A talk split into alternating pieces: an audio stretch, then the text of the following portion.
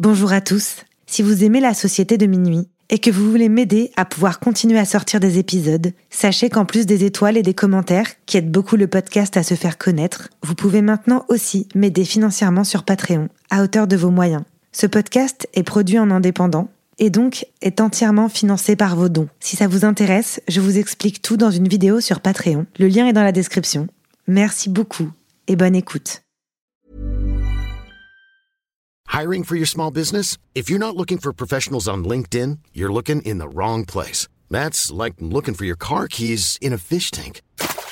LinkedIn helps you hire professionals you can't find anywhere else, even those who aren't actively searching for a new job but might be open to the perfect role. In a given month, over 70% of LinkedIn users don't even visit other leading job sites. So start looking in the right place. With LinkedIn, you can hire professionals like a professional. Post your free job on linkedin.com slash people today. Hey, it's Ryan Reynolds, and I'm here with Keith, co-star of my upcoming film, If, only in theaters May 17th. Do you want to tell people the big news?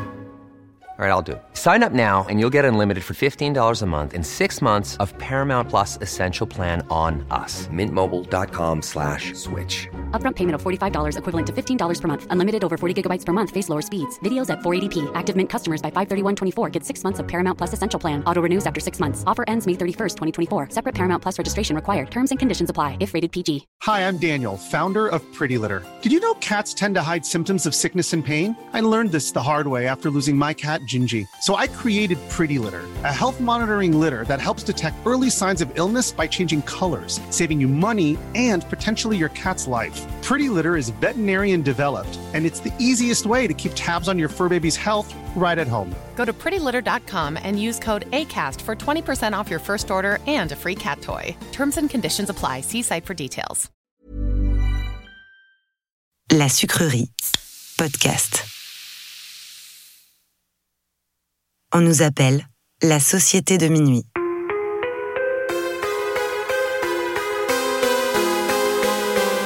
Séparément, on pourrait croire que nous sommes tous très différents les uns des autres. Nos passions, nos vies et nos histoires sont différentes. Nous ne fréquentons pas les mêmes écoles, ni les mêmes quartiers. La seule chose qui nous réunit, c'est d'avoir touché du doigt le surnaturel. Nous avons alors décidé de nous rassembler pour partager nos peurs, nos histoires bizarres et effrayantes. Les uns après les autres, nous replongerons au cœur de nos angoissants souvenirs, aux frontières du paranormal.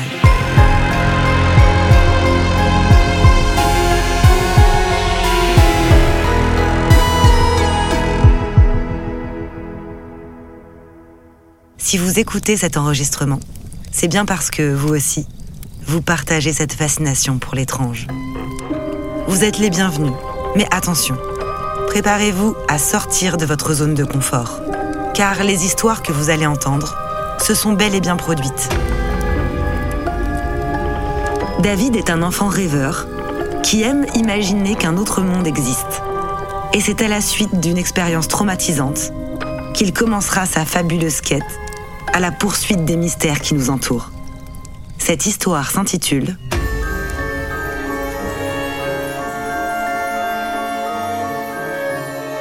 La visite du diable.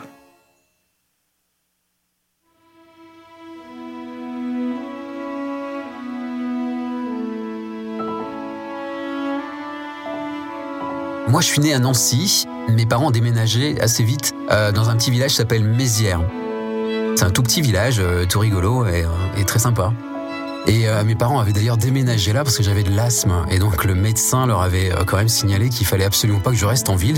Des, gens très urbains, c'est-à-dire qu'ils vivaient euh, à Nancy. Et donc du, coup voilà, ils ont déménagé dans ce petit village où je me suis fait très vite des copains. Enfin voilà, j'avais vraiment une vie tout à fait euh, normale. J'allais à l'école du village. Enfin, il y avait vraiment rien de bizarre dans, dans cette histoire, en tout cas euh, au départ.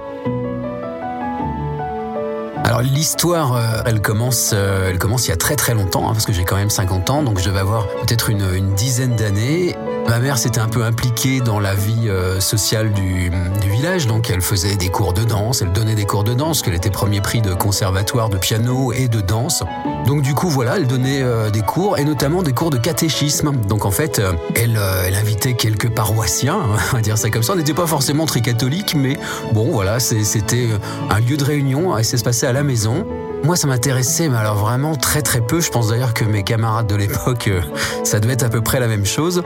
Donc on nous racontait ces histoires, voilà, de, Christ, de euh, du diable, de tout un tas de choses, etc. On nous racontait que le, personnage principal, donc euh, Jésus, marchait sur l'eau, qu'il multipliait les pains, qu'il changeait l'eau en vin, et tout ça, c'était, euh, voilà, pour moi c'était un petit peu exotique. Et c'est surtout que moi, j'étais passionné de science-fiction à l'époque, donc je croyais vraiment à ces histoires d'extraterrestres, à tout ça, et donc dans ce cours de catéchisme particulier, je m'étais un petit peu élevé en disant mais comment on peut croire à ce genre de choses euh, pourquoi est-ce qu'on doit l'admettre comme ça euh, que le type il marchait sur l'eau, voilà, et, pourquoi, voilà, pourquoi c'était pas un extraterrestre, enfin comme un gamin de 10 ans quoi.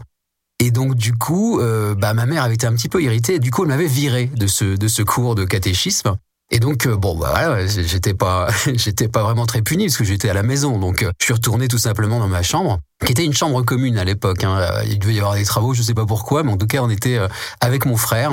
J'ai un frère qui a un an de moins que moi. Et on était avec mon frère dans une chambre, on avait deux lits, voilà. Bon. Et puis voilà, la, soirée passe, euh, la nuit arrive et je vais me coucher avec mon frère aussi. Et puis j'entends euh, une forte respiration juste à côté de moi.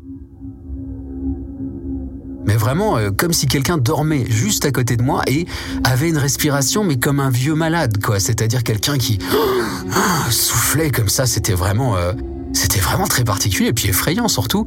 Je pense immédiatement que c'est une blague de mon frère en me disant qu'il a quand même un talent extraordinaire. Réussir à être à côté de moi, presque à côté de mon oreille, à faire ce bruit alors qu'il était à 3 mètres, c'est quand même bizarre. Donc j'allume la lumière, je lui dis d'arrêter, euh, donc a priori je le réveille, et puis bah il est assez scotché, puis surtout il est très énervé, il me dit mais c'est pas moi, c'est pas moi, arrête, euh, machin. Et je lui dis mais t'entends pas, t'entends pas la respiration, alors on se tait, et on écoute,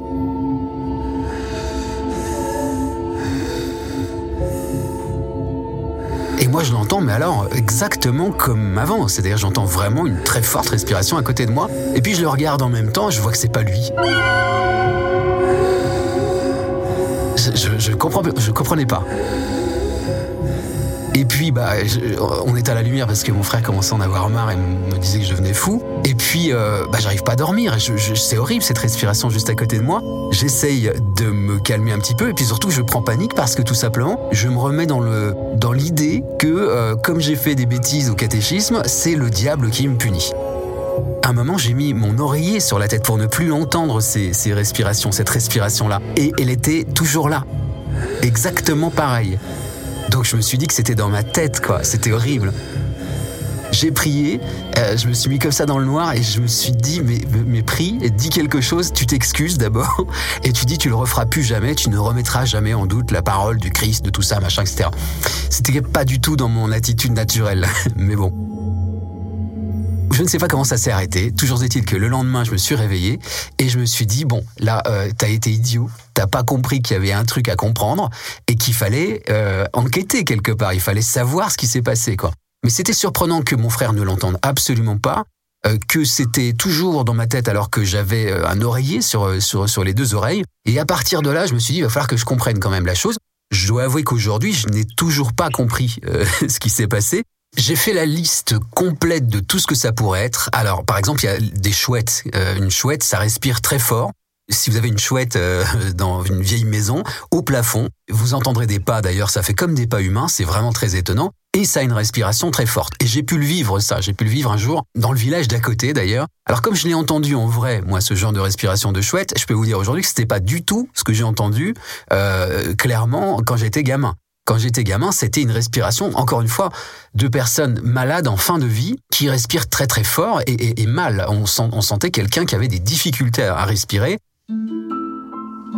C'est pas une chouette pour moi, c'est clair. C'était pas une blague de mon frère. Il y avait euh, pas un magnéto, je sais pas quoi. Vous savez que c'était il y a 40 ans, hein, donc euh, il y a 40 ans, je veux dire, euh, technologiquement, on n'avait pas mettre une petite enceinte Bluetooth sous mon lit, quoi. Je, c'était pas le cas. Il aurait fallu mettre un gros magnéto avec en plus un son qui était extraordinaire et qui en plus de ça me rentrait directement dans la tête, hein, parce que je, je, je, pouvais mettre mon oreiller, ça, ça fonctionnait quand même.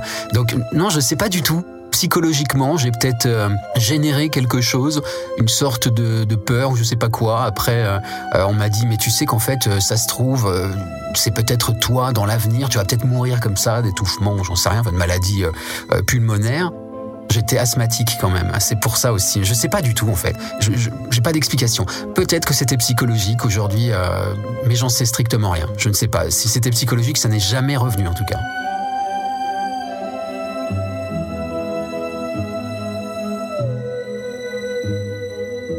Après cet événement-là, j'ai eu peur, d'abord, euh, j'ai eu peur d'avoir été puni par quelque chose que je ne comprenais pas. Et j'ai cherché à comprendre pour éviter d'avoir peur. C'est-à-dire de me dire, bon, euh, c'était pas le diable, mais alors c'était quoi? De manière à me dire bon finalement le diable bah non il n'y a pas de diable donc euh, c'était ça c'était une chouette c'était euh, dans ta tête je sais pas quoi.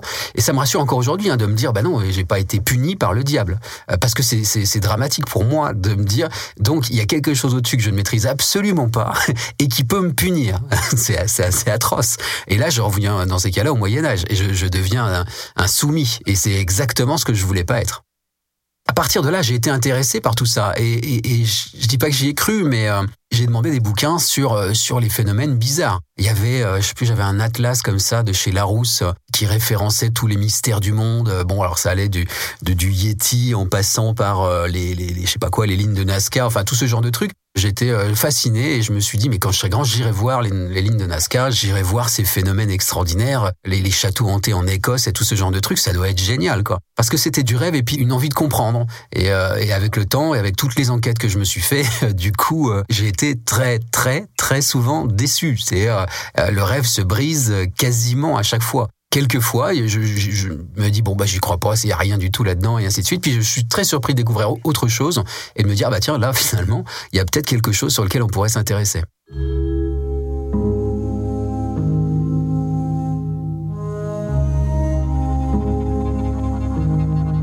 Petit à petit, j'ai commencé de plus en plus, et euh, c'était lié euh, au livre, euh, vraiment à m'intéresser à ces phénomènes. Il n'y avait pas Internet, donc j'allais pas chercher des informations à droite à gauche, mais dès qu'il y avait une histoire dans le journal de ouais, il y a un ovni, il y a un crop circle, il y a une maison hantée ou des choses comme ça, j'essayais d'y aller. Alors évidemment, c'était beaucoup plus tard, hein, il m'a fallu avoir une voiture et ainsi de suite. Or, j'ai commencé à travailler dans les médias, et donc il y a un moment, comme je faisais des reportages, je visais quand même déjà toutes ces histoires là Dès qu'il y en avait une, c'était pour moi et tout le monde le savait.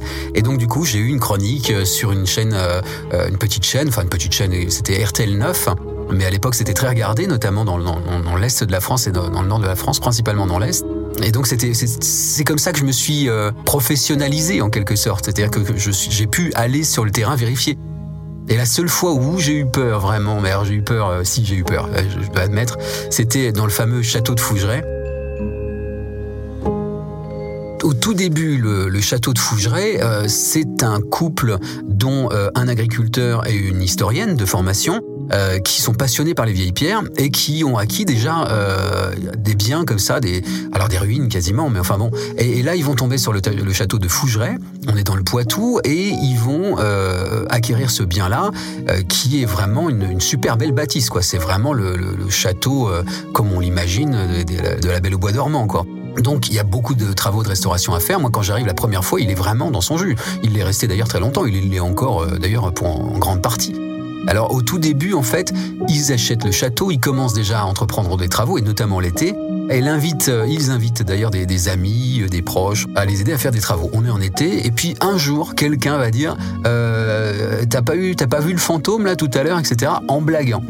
Et puis, bah, en fait, petit à petit, tout le monde, les, langues vont se délier. C'est-à-dire que chacun va dire Ah oui, mais moi j'ai vécu hier, il s'est passé ça, là le truc là a bougé et ainsi de suite. À ce moment-là, ils se rendent compte que ce qui se passe dans le château, ils sont pas les seuls à les voir quelque part. Il y en a d'autres qui voient d'autres phénomènes bizarres et ainsi de suite. Alors il y a vraiment de, il y a vraiment de tout. Maintenant, je crois qu'on a une liste, la liste la plus longue des phénomènes bizarres qui se passent dans un seul endroit, c'est au château de Fougeray. C'est louche. Au départ, je me suis dit, bon, c'est quand même bizarre, est-ce qu'il n'y aura pas un business derrière tout ça? C'est la question que tout le monde me pose d'ailleurs. Ouais, château de Fougeray, c'est du business. Or non, il n'y a pas de business. Il y a euh, 4-5 chambres, je crois, euh, grand max, elles sont dans leur jus. Elle fait euh, la nuit à 30 euros ou 40 euros pour euh, y passer une nuit. Il n'y a pas de chauffage, donc ça n'est ouvert que du mois d'avril au mois d'octobre. Ce qui veut dire qu'en termes de business, c'est vraiment pas bon, quoi. C'est pas terrible du tout. Il y a quasiment pas de repas. Je crois qu'elle organise quand même des soirées régulièrement avec des trucs, des médiums, des machins, etc. Tout ce qu'on veut, mais je pense que c'est pas du tout à la hauteur de, des frais euh, engendrés par la restauration d'un château pareil. Après, le truc, c'est que si on les accuse de raconter n'importe quoi, bah déjà, il faut accuser beaucoup, beaucoup d'autres personnes, moi y compris. Est-ce qu'ils ils auraient l'esprit suffisamment euh, machiavélique pour avoir installé tout un tas de choses, des systèmes qui permettent de faire du bruit à un moment donné, etc. C'est un château qui est très isolé. euh, je les sens pas euh, magiciens tous les deux, donc je sais pas du tout. C'est je- peut-être qu'un jour on aura la vérité là-dessus. Moi, ça me paraît aujourd'hui trop énorme, mais en même temps, ce que je vais vous raconter est vrai. C'est-à-dire que voilà, ce que j'ai vécu au château de, de Fougeray, c'est réel.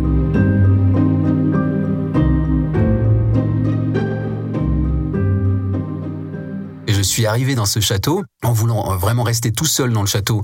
Parce que comme ça, j'étais sûr d'un truc, c'est qu'il n'y aurait pas de bruit, de quoi que ce soit. Si c'était du bruit, c'était, ça venait forcément des animaux, du bois qui craque, de la plomberie, de tout ce que, tout ce qu'on veut, mais sûrement pas de quelqu'un qui allait me faire une blague. Et donc du coup, je suis allé là-bas. On était en hiver, euh, et donc j'ai rencontré Véronique Geoffroy, qui était euh, la propriétaire du château, qui l'est toujours.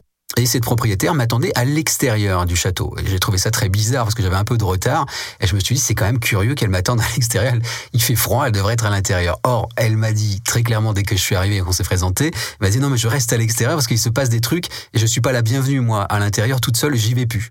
Très bien, super. Déjà, ça met un peu dans l'ambiance, quoi. Donc, je suis rentré dans le château avec elle, et puis elle m'a raconté un peu tout ce qui s'était passé dans ce dans ce château depuis les débuts. Moi, à l'époque, je viens là pour faire euh, un chapitre sur euh, le, château dit le plus hanté de France, et je me dis, je vais rien percevoir du tout, il va rien se passer, et ainsi de suite. Donc, effectivement, je fais le tour, on, est en plein jour, je vais pas rester la nuit d'ailleurs euh, à cette époque-là. Je vais repartir en me disant, ce château effectivement est magnifique, les histoires sont absolument incroyables, ce que raconte Véronique est juste dingue, tout ce que les gens ont vécu là-dedans.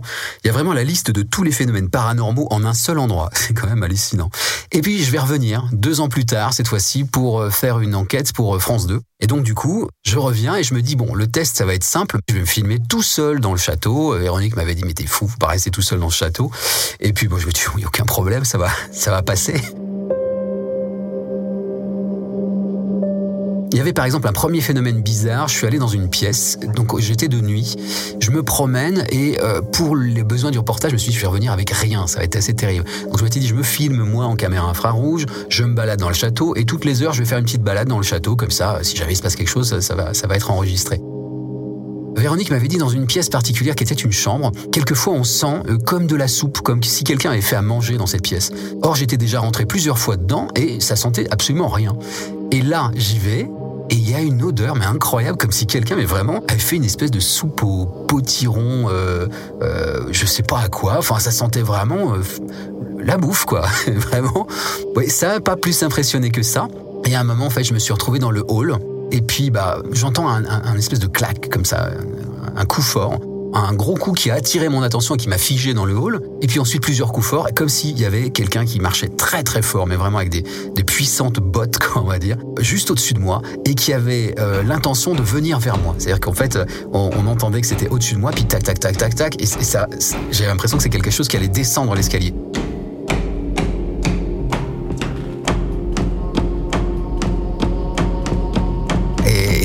Mais ça peut pas être le bois qui craque. Euh, Personne va me dire que c'était un animal, parce que je sais pas ce que c'est comme un animal, mais il doit être tout aussi impressionnant que les phénomènes que, euh, paranormaux, quelque part. Enfin, on sait pas ce que c'était. J'ai jamais su ce que c'était. Il y aurait eu plusieurs coups à chaque fois. Je crois que je serais resté dans le hall. Euh, si à chaque fois il y avait 10 secondes entre chaque coup, je serais resté à, à- écouter, à me dire mais quelque chose. Je vais peut-être monter. Je serais peut-être pas monté tout de suite, mais mais euh, mais je serais pas parti. Ce qui m'a fait partir, c'est le début d'une course de quelque chose qui semblait euh, avoir l'intention de venir vers moi. Et là, j'ai pris peur. Et c'est la première fois que j'ai pris peur. Et je, je suis sorti. J'ai quitté le château. Et euh, heureusement, j'avais les clés de la voiture qui était juste devant. Et je me suis euh, mis dans la voiture à, à réfléchir un petit peu, à me dire est-ce que j'y retourne ou pas? Puis finalement, bon, il était tard, j'avais plein d'images. Je me suis dit, tu sais quoi, dors dans la voiture. Euh, à mon avis, au moins là, tu vas dormir. Le lendemain, le reste de l'équipe est arrivé et la propriétaire également, avec son mari, je crois, et avec les croissants. Et, euh, et donc, bah, j'étais là, ils m'ont trouvé dans la voiture, ils m'ont dit, mais c'est vite, tu, ne rentres plus? Euh, Non, pas pour l'instant, j'attends tout le monde.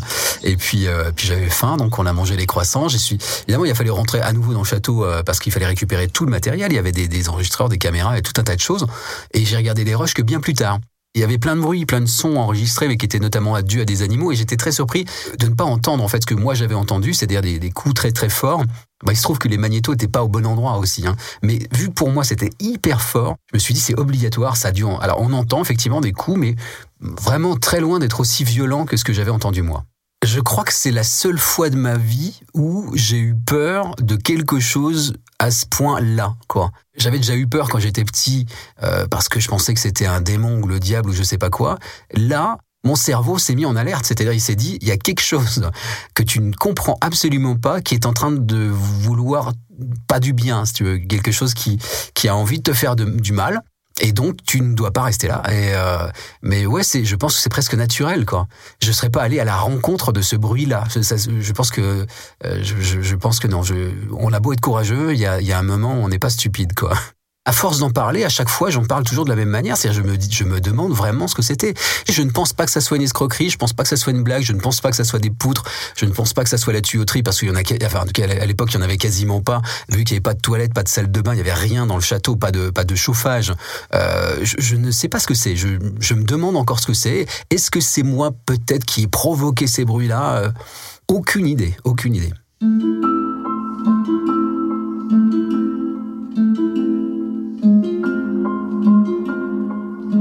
Je cherche pas à essayer de convaincre ce dont euh, j'ai cru pendant longtemps. C'est pas mon but. Je vais pas aller chercher des histoires euh, totalement extraordinaires pour ou les démonter ou en faire euh, un argument de vente quelque part en disant ben non mais si ça existe.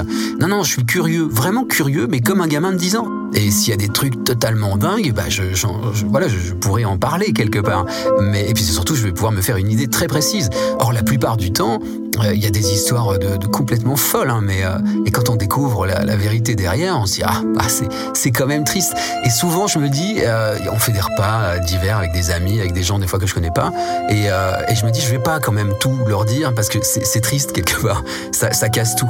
Par contre, ce que je leur dis souvent, c'est que ce qu'il reste de tout ça, c'est-à-dire même si on en élimine 98%, les 2% qui restent sont extraordinaires. Et ça, ça ouvre des portes, mais alors totalement inimaginables. On ne sait pas ce qu'il y a après la mort. On est d'accord, il n'y a pas quelqu'un qui a écrit un bouquin disant voilà exactement ce qu'il y a, parce que tous les esprits sont d'accord. Ils sont pas du tout d'accord entre eux, donc c'est n'importe quoi.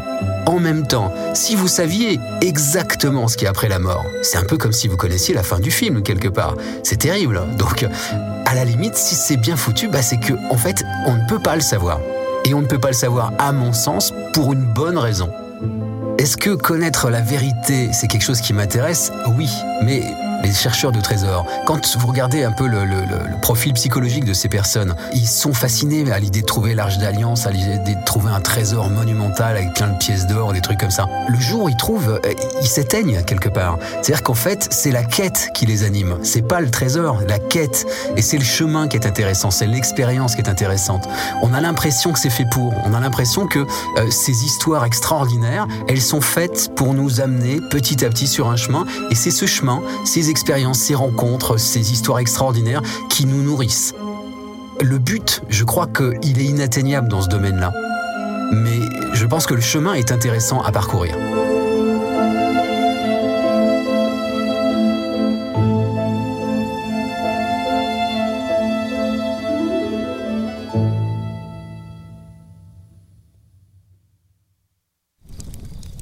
Nous voilà arrivés au bout de cette histoire. Avant de partir, venez me raconter ce que vous en avez pensé en laissant un commentaire sur votre plateforme d'écoute ou sur notre page Instagram. Si vous aussi, vous avez le courage de vous replonger dans vos souvenirs les plus étranges, venez nous raconter votre histoire et vous ferez vous aussi partie de la société de minuit.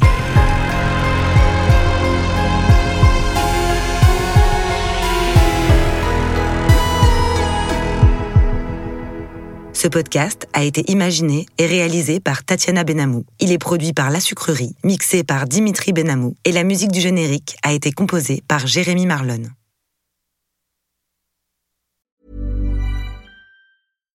Hi, I'm Daniel, founder of Pretty Litter. Cats and cat owners deserve better than any old-fashioned litter. That's why I teamed up with scientists and veterinarians to create Pretty Litter. Its innovative crystal formula has superior odor control and weighs up to 80% less than clay litter. Pretty Litter even monitors health by changing colors to help detect early signs of potential illness. It's the world's smartest kitty litter.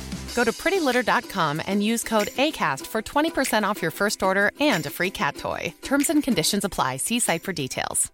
Hey, it's Paige DeSorbo from Giggly Squad. High quality fashion without the price tag? Say hello to Quince. I'm snagging high end essentials like cozy cashmere sweaters, sleek leather jackets, fine jewelry, and so much more. With Quince being 50 to 80% less than similar brands. And they partner with factories that prioritize safe, ethical, and responsible manufacturing. I love that. Luxury quality within reach. Go to quince.com slash style to get free shipping and 365 day returns on your next order. Quince.com slash style. Ce podcast est produit en indépendant et donc est entièrement financé par vos dons. Si vous aimez ce podcast et que vous avez envie de le soutenir pour qu'il puisse continuer à exister, vous pouvez maintenant le faire sur Patreon à hauteur de vos moyens. Le lien est dans la description. Merci à tous.